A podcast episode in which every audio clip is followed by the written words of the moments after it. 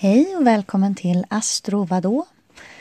Podden för dig som är nybörjare eller nyfiken på astrologi. Jag heter Amy och i det här avsnittet så ska jag prata om det elfte tecknet i zodiaken, Vattumannen. Vattumannen är ett lufttecken trots sitt namn. Ehm, det är ett fast lufttecken och eh, den himlakropp inom modern astrologi som tillhör, eller vad man ska säga, är mest lik Vattumannen, det är Uranus. Den himlakropp eh, som finns i Vattumannen eh, som är mest pepp på att vara där är ingen. Eh, och det har en del att göra med att inom modern astrologi så, så är det Uranus där. Men tidigare inom traditionell astrologi när vissa av de här eh, positionerna, om man ska säga, eh, bestämdes så, mm, så var ehm, Vattumannen styrd av eh, Saturnus. Så det är därför det är ingen som är extra pepp. Men ehm, där den inte, den himlakroppen som inte passar världsbäst i i Vattumannens tecken, det är Neptunus. Och den himlakropp som liksom verk, som inte får ut sitt allra bästa, den, den faller inte men den får inte ut sina allra starkaste kvaliteter är solen. Ehm, um, Vattumannen är också eh, hör mest ihop med elfte huset. Så hur är Vattumannen då? Vattumannen är... Um, um, den är den, så, den mest quirky, om man kan säga.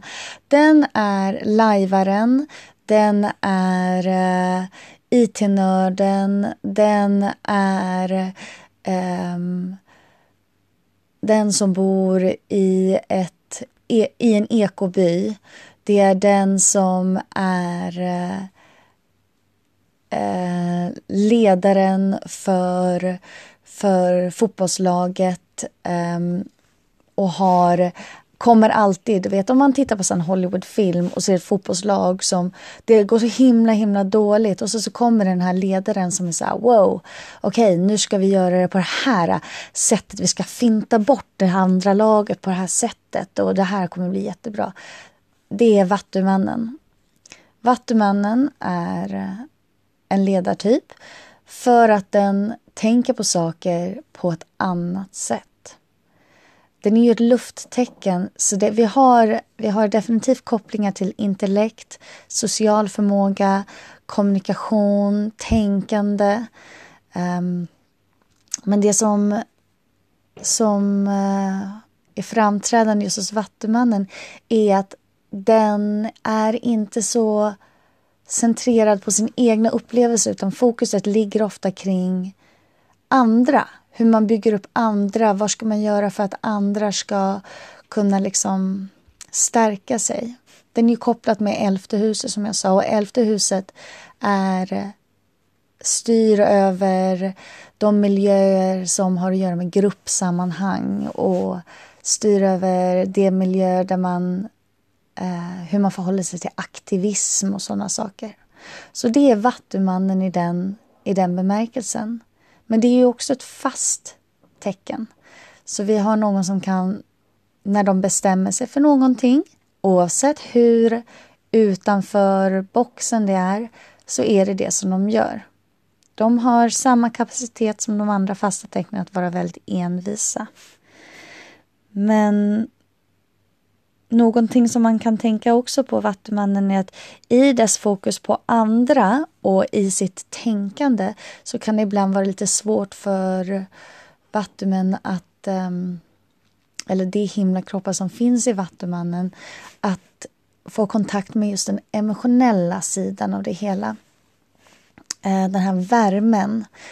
Ibland kan eh, vattumän, ascendenter eller solar eller så eh, upplevs lite kalla för att de är så metodiska i sitt tänkande. De, de är väldigt lösningsorienterade liksom. Eh, och det och ibland så blir det en, ett litet avstamp från just den här eh, emotionella biten.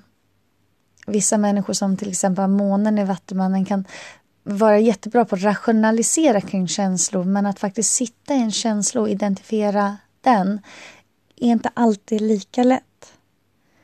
Men passion finns det definitivt tillräckligt av. För att de har driv oftast.